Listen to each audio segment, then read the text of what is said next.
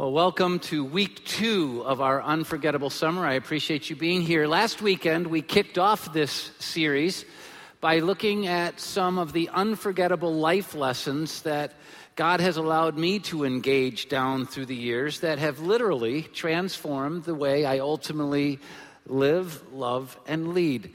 Unforgettable life lessons. And I'm, I'm drawing these lessons from a story that Jesus told called the parable of the talents. A talent is a form of money, and he told a story about a ruler who had great wealth and had servants who had nothing. And when a ruler decided to take off, he, he gave some of the wealth to three servants. He gave five talents and two talents and one talent to three different guys. And then he went away and he said, Just manage my business manage my business when I'm gone, and I'll come back and see how you did. He didn't tell them what to do, he didn't tell them how to do it. They had never, obviously, been in a position like this before. But two of the guys stepped into it, learned what they had to learn, and became what they had to become, and they literally doubled the part of the business that he gave them. And, he came back and he says, Man, that's awesome. Well done. I'm going to even give you greater responsibility. She fulfilled everything I expected. Then he says, Come and share my happiness. I mean, it was a brilliant thing.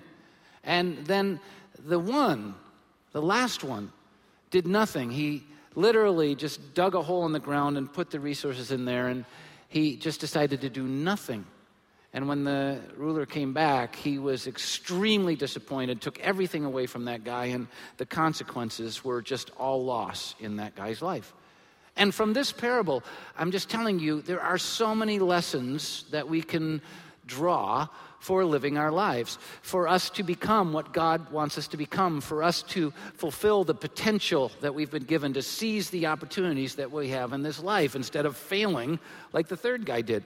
Last week we looked in part one at this life lesson that I've learned pay now, play later. Pay now, play later. A huge principle. And if you didn't get to hear the talk, get online, northridgechurch.com, and we do on demand talks for free. You can just check it out and grow.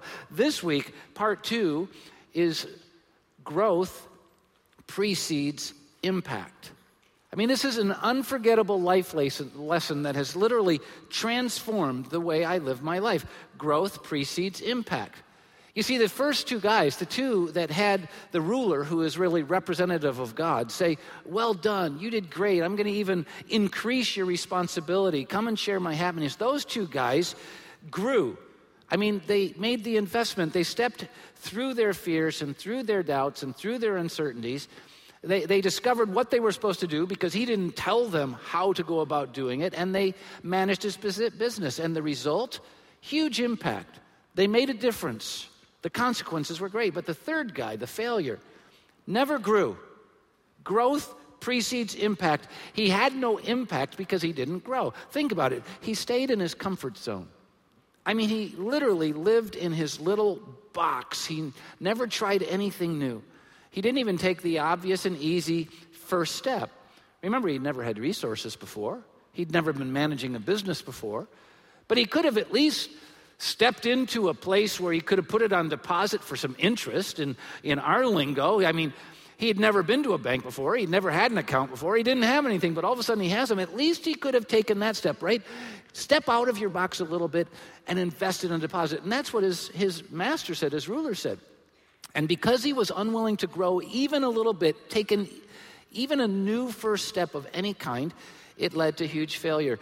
The impact of his life was zero, and he experienced nothing but failure and loss. And what we need to understand is that it works the same way for us in every area of life. I mean, just think about it in every area. Uh, relationships are this way. Relationships are the currency of life. God made it clear that it's not good that we be alone, and yet so many people are lonely, even in the context of a crowd, even in the context of relationships. We fail in relationships and we're experiencing loss, and the reason is because we're not growing. Growing in our knowledge and understanding of relationships precedes the experience we have the potential to have of successful relationships, but most of us don't. Too many people stop growing. I mean, when people are dating in that kind of a relationship, they tend to be growing. They get to know each other's interests and each other's likes. Oh, you don't like that? Oh, I'll never do that again. Oh, you like that? Ooh, baby, I'm going to do that next time. And we learn. But you know what happens when the relationship gets to a certain place? We stop growing. He said, I do. Done. And it's downhill from there. The same thing happens in our business relationships. You know, at the beginning stages, we're figuring, oh, my boss likes that. Oh, this employee's this way. And they respond to this motivation. They don't respond to this motivation. And we go, but then all of a sudden we just get lethargic in the thing and we stop growing. And what happens? We're done. Because growth precedes impact. It's a huge issue. Our, our relationships fail because too many of us stop growing. And it's not just relationships, it's true in our professions. I, I, learned this lesson growth precedes impact, and I, I started seeing how it plays out in what God's called me to do. Growing personally has to come before any impact I'm going to have vocationally. Personal growth precedes professional impact. I mean, think about this in my life. If I'm not growing as a leader, I become the greatest obstacle to the success of this ministry. I become a ceiling to where it can go.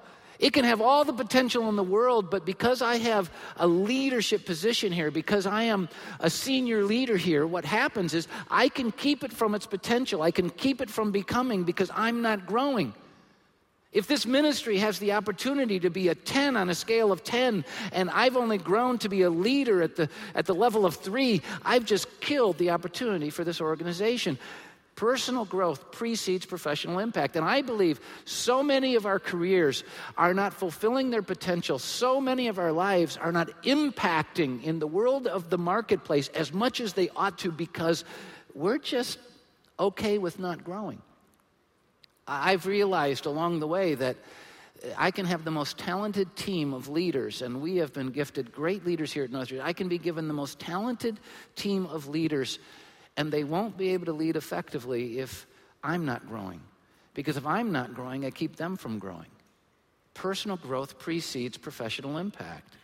I, I, I, think it's great when you look through history, you can see this play out time and time and time again. And I know we're in a very politically divided world, but most of us, no matter where we're at on the spectrum politically, can look back to our 16th president, Abraham Lincoln, and say, he was pretty good. A lot of people think he was the greatest president in the country, whether that's true or not. He, eh, most people say he was a pretty great president.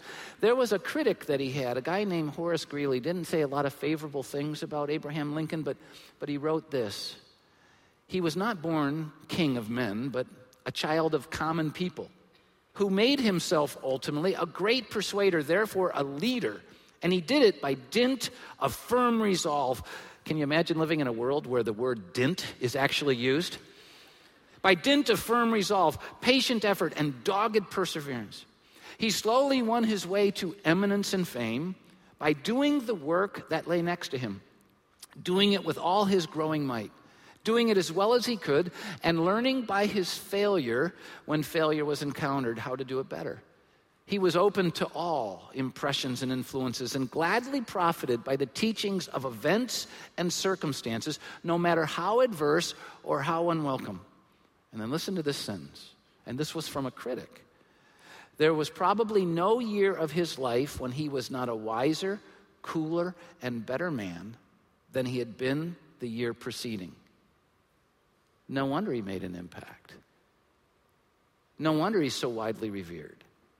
This is a man who understood that if he wasn't growing personally, he'd never create a professional impact, but because he did, he continued to move forward.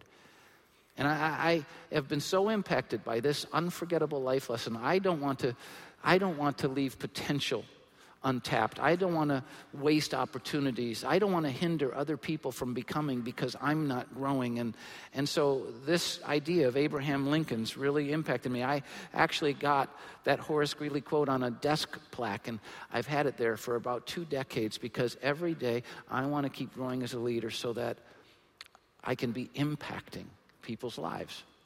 Abraham Lincoln means so much to me that I have a big picture of him in my home office. And the reason he means a lot to me, he's not my spiritual mentor, my spiritual leader. He's someone that kept growing, and that's what I want to do because growth precedes impact. How about you? If you're finding that your life's really not making a difference, and I'll be honest, not everybody wants to be on a platform, not everybody wants a huge stage, not everybody wants to be known, not everybody wants to be some great leader, but every single human being alive wants to make a difference. You don't want to live and die and have nothing and no one different for you having been here. You want to make an impact, and so few are. This is why there's so much despair and so much feeling of insignificance and so much insecurity and the, the idea of, of worthlessness in the world because we're not making a difference. And the reason is we're not growing. And so I've just determined I want to keep growing. I want to keep growing. And I don't do it perfectly, and I'm flawed, and I've gone through seasons where I don't. But because I want to keep growing, I've, I've found some principles that work for me, and i I just want to share them with you. Because you too can make a huge impact in your life if you grow. I have found that to keep growing in my life, I have to keep trying new things. Now, there's a reason people aren't growing. You have to try new things. The exact thing most people don't want to do. And think about the story of the talents, the parable of the talents Jesus told. Two guys, they had no instructions. They had never done this before. They were given this lump of resources and they had to figure out how to manage it to success. And they did it. How? They grew. They did something new, they tried a new thing. But the failure, he refused. Uh, the only thing I know is my backyard, and I'm going to dig a hole, and I'm going to, you know, put this there, and I'll just keep it. He didn't try a new thing, he didn't grow. When you keep trying new things, when you keep doing new things, when you go to new places, when you engage new people, you grow. When you don't, you don't. I've said it a bunch of times, and it's a cute little trite cliche in sound, but it really has a lot of gravitas to it when you think about it. If we always do what we've always done, we'll always get what we always got.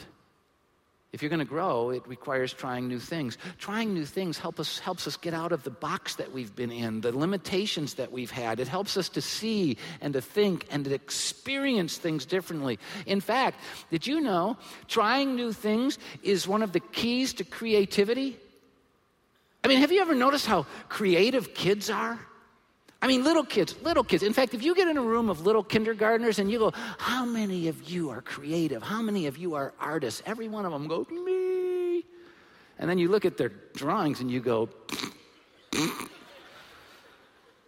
You know? But they think they're creative. Do you, you, know, by the end of elementary school, when you say, How many of you are creative? How many of you are artists? You know how many raise their hand? Very few. Why is that? Think about little kids. They're always trying new things. Hey, that walking thing looks pretty cool. Hey, words sound pretty cool. Our kids were really doing new things all the time. One of our kids, one time, took a red crayon and drew a life size picture of some kind of space alien on the wall of our home, trying new things. Very creative. We got creative in how we disciplined them, too. That was creative. But kids try new things. They're creative, but then as peer pressure starts growing, as it starts being a risk to step out and do that, as people start judging their creativity, you know what they do? They stop trying, trying new things and they stop being creative. You know what happens? We stop growing. Growing precedes impact. We've got to grow. We've got to step out of our box. I, I, I saw an illustration of this one time. I didn't make this up, I saw it. It's a puzzle. And I'm actually going to have you do it. Now, that's a bit of a stretch because three of you will probably do it with me. But we've given you a blank in your programs. In the program we gave you, there's a kind of a blank outline in there on the back of the front page. And I want to encourage you to take that out and get a pen or a crayon or maybe a red crayon, I don't know, but get something. And I want you to join me in this. The puzzle that I'm about to get you to participate in is one that when I was showed it early on in my life, I could not do it. Here's your challenge prove you're smarter than me. All right? Prove it. Let's do this puzzle. And here's what I'm going to ask you to do I'm going to ask you to, even if you went to Michigan State, I'm going to ask you to try this. uh, I'm going to uh, ask you to draw a rectangle. A rectangle. And in the middle of the rectangle, I'm going to ask you to do three sets of three dots inside. Three sets of three dots. Okay? Now, you have to connect all these dots. This is not like the game you've played before where you draw a thin line and you do it and you're competing. You have to connect all the dots on your own. But before you get started, two rules, only two rules, only two. The first rule is you have only four straight lines. You can only draw four straight lines. That's all you can draw. Four straight. And someone in one of the services said, Can we retrace backward and not count and come down? No, that's called cheating. All right? Four straight lines. And the second rule you can't lift your pen or pencil or crayon from the paper. Four straight lines, can't lift your pen from the paper, connect every dot. I'm actually going to give you a couple of seconds to do this to prove how smart you are. Go at it. Now, while you're doing that, because I know many of you aren't doing it, uh, I'm going to kind of talk as well. So you'd be figuring this thing out. And I, I, I mentioned a minute ago Michigan State. And Michigan State's been on my mind uh, this weekend because, um, well, no one from Michigan State's figured out this puzzle yet. That's one of the reasons. But there's more than that. Uh, I met a gal before the first weekend service, and she was wearing state hat, and, and I've known her. She's a wonderful, well, she was a wonderful, wonderful young lady, and she went to minister here. I got to go to Israel with her last year with the team, and, and she chose, when she graduated from high school, to go to state. That's why she was a wonderful person, and uh, now she's not. And I saw her for the first time. She's finished her first year, and she came and she, she said, I'm going to disappoint you greatly, and I said, Why? And she goes, Because I enjoyed my first year at state. That was disappointing, disheartening that the devil got a hold of her life so much. But that's a whole other issue, too. Then she said, You're going to be even more disappointed because keep trying to figure out this puzzle. She said, You're even going to be more disappointed because while at state this year, I've learned to like country music. I am just telling you. You send your kids to Michigan State and they start living the life of a hellion. I'm just telling you right now. But that, all right. So whether you're from University of Michigan, Michigan State, or some other university, I'm going to show you the answer. All right. Here's the answer: one straight line, two straight lines, three straight lines, four straight lines. All right. Uh, it's not fair. I'm just going to I'm going to ask you a question now, and I need you to tell me the truth. I'm going to ask how many of you solved this puzzle having never seen it before, having never known it before? That's cheating. I mean, how many of you, first time you've ever seen it, solved this puzzle the way I just did it? Raise your hand. Have one, have one. It looks like one over here. Like maybe three out of, you know, 3,000. Okay, very good. Um, I'm not going to ask whether you went to Michigan State or University of Michigan. I'm just not even going to ask. But the key is, congratulations, that's awesome. That's something I didn't do. I couldn't figure it out. The rest of you were like me, you couldn't figure it out. And you know why? You know why you couldn't figure it out? You would have figured it out, except for one thing. You couldn't figure out how to do it staying inside the lines, right? Oh, here's the thing. I said two rules, only two rules. Four straight lines, don't lift your pen from the paper. Did I say you couldn't go out of the box? No. Here's what's happened this is what happens to us in life. We live inside of the little boxes, the lines of our experiences, the lines of our circumstances, the lines of what we've been told. And we live these small lives and we don't grow and create and move out of them because we let other people define us. The, the third guy in the parable of the talents dug a hole in this ground because I don't know how to do the back. I've never done anything like this. I don't know how to invest. I don't know how to manage a business. I don't know how to put money in. I'm just going to put it right here in the ground. And he never became. And many of us are doing the exact same thing. If you're going to grow, which is the only way you can ultimately live a life that makes a difference, live a life of impact, fill out the potential that God has given you, seize the opportunities that are in your, your ability to seize, is by growing. And if you're going to grow, you have to try new things. You have to start going outside of the lines of the boxes that people have put around you. Try new things. I've also found that if I'm going to keep growing so I can live a life of impact, I, I, have to, I have to be willing to admit something. I have to be willing to admit that I don't know everything and that I need someone to teach me. Now, that sounds really simple and it sounds really easy. It is very difficult for me to do. I mean, there's something in my psyche. It's, I've, God's helped me to break through it in the last, you know, couple of decades of my life, but there's something innate in me. I just wanted to be better than everyone else. I wanted to be better than everyone else. I didn't, I didn't want to admit that I needed other people and that I wasn't smarter or better than other people. But once you become willing to admit that you don't know it all and you need someone else to teach you, that's when you start growing. There was a legendary coach in my high school, early high school years for UCLA. He, he was still the all time NCAA basketball champion coach uh, of history. His name was John Wooden. And John Wooden was an amazing coach. And listen to what he said It's what you learn after you know it all that counts. Isn't that brilliant?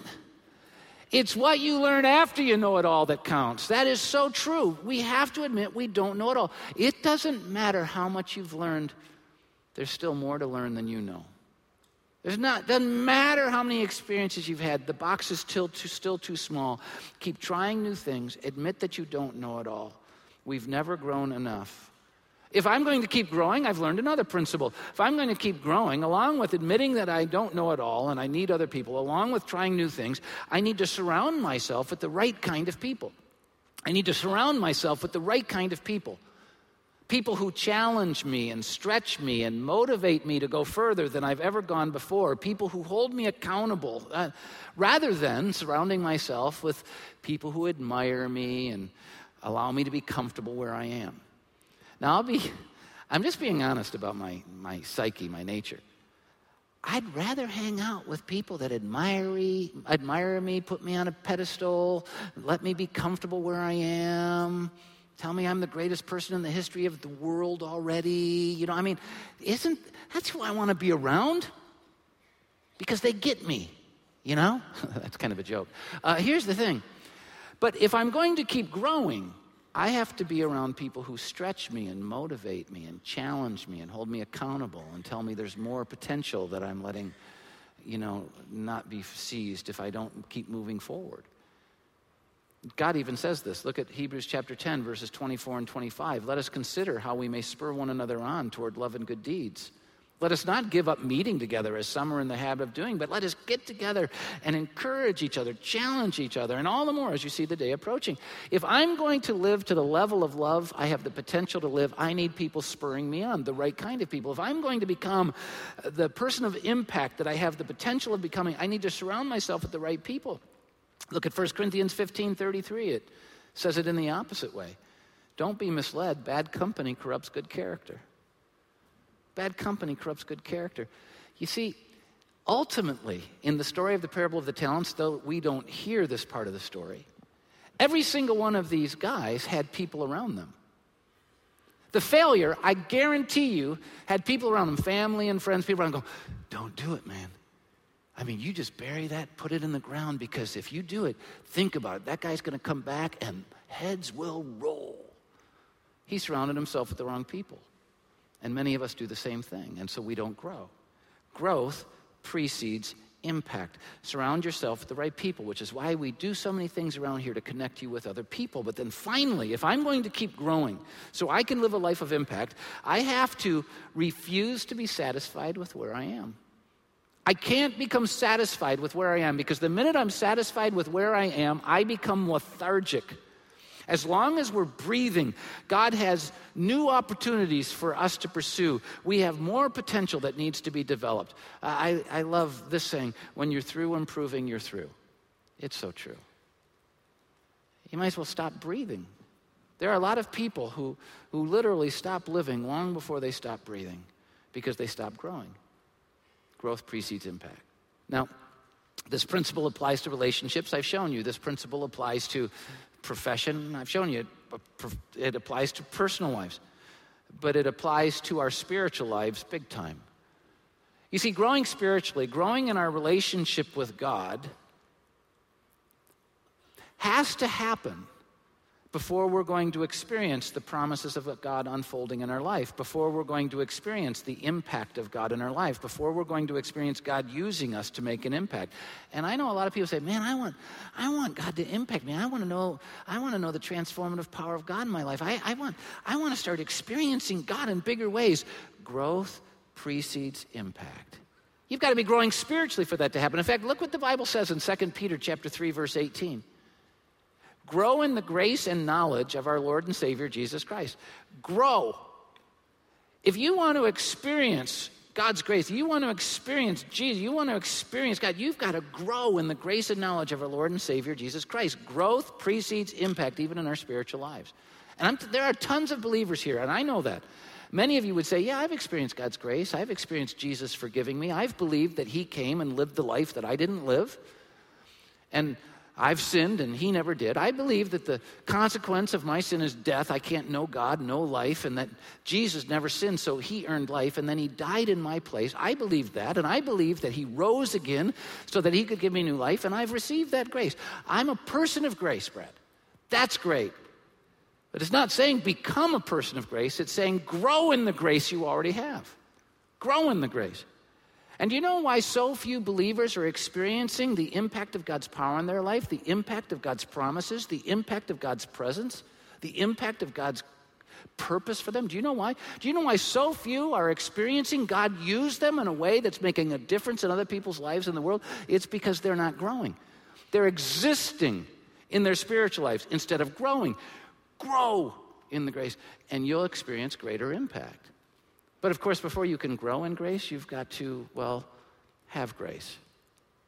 And there are a lot of people who've kind of been born into religion and maybe adopted religion, and it's all about the rules and the regulations and the traditions, and you're trying to earn a place in, in relationship with God, but you're never going to. You can't earn it. Look at Ephesians 2 8 and 9. It says, For by grace, that's God's mercy, God's favor, God's love. By grace are you saved through faith.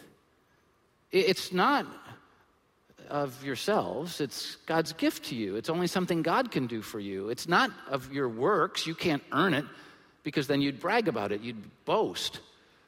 And I believe there are many people here who can't grow in grace because they've yet to receive it. You, have not experienced forgiveness. You're still living in the guilt of your past. You've not experienced new life. You're still trying to make something out of the one that, like me, you've destroyed. It's time to choose it. So before I give you the final application of this talk, I, you just have to have grace first.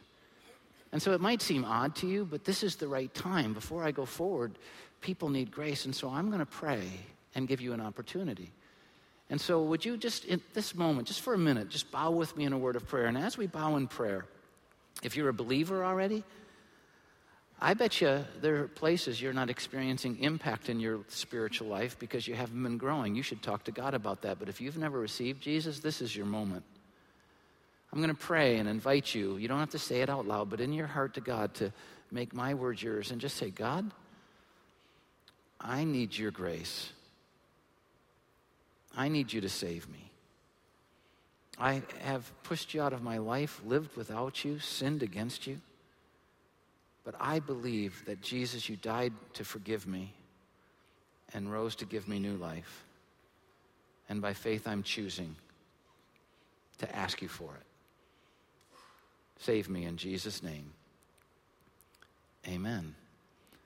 If you just prayed with me before I give you the final application here, I, I, just really want to encourage you. Let us know. One of the greatest thrills of my life is when someone tells me that they trusted Christ. And if you did, we'd love for you to know. We make it really easy for you. In the programs we hand you in our live services, we have these connection cards. It's perforated, It's really easy. Tear it out, fill it out, and on the bottom, check that circle where it says, Today you prayed to receive Jesus with me. And then as you're leaving, it's so simple. We've put boxes at every one of the exits of all of our gathering places, and all you have to do is throw it in there. We'll do the rest. We have information we want to throw your way that'll help you to navigate your relationship with God in positive directions. And no responsibility to us, but it's a way that you can start moving forward. And if you're watching online, just hit the what next button and we'll do the same exact thing for you. But once you have the grace, then God says, grow in it so you can experience impact. And we know you have to try new things and you have to admit you have the need and you have to surround yourself with the right people and you can't be satisfied. But, but what does it really look like? Well, let me give you a couple of suggestions. There are many, but just a couple. If you're going to grow in your spiritual relationship with Jesus, the first thing you need to do, maybe it's a new thing for you, get into the scriptures.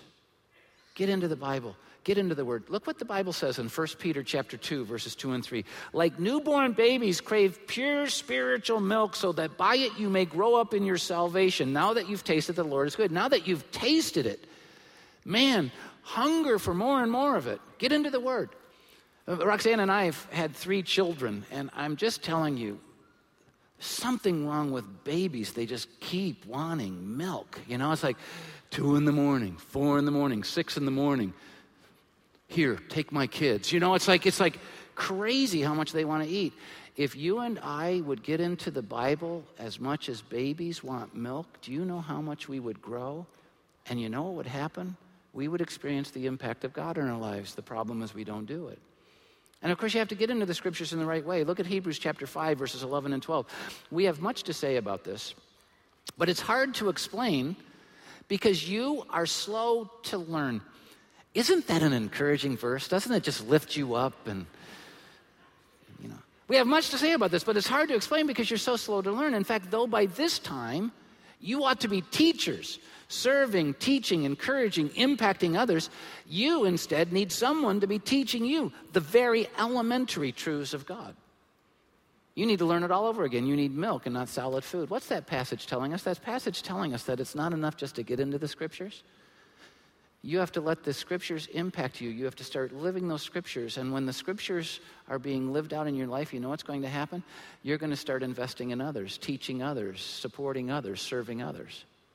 Did you know the whole point of the scripture is for God to transform us from the selfish people we are to the unselfish people that look like Jesus? Did you know the whole point of the scriptures is to move us from being those who serve ourselves to being those who serve others? Because that's what it means to follow Jesus.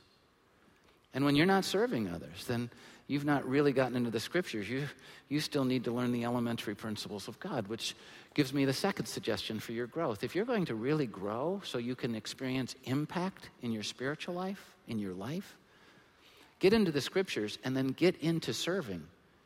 You've got to get into serving. Because it's when you start serving others that your life has changed. Look at how Jesus says it in Matthew chapter 20, verses 25 through 28.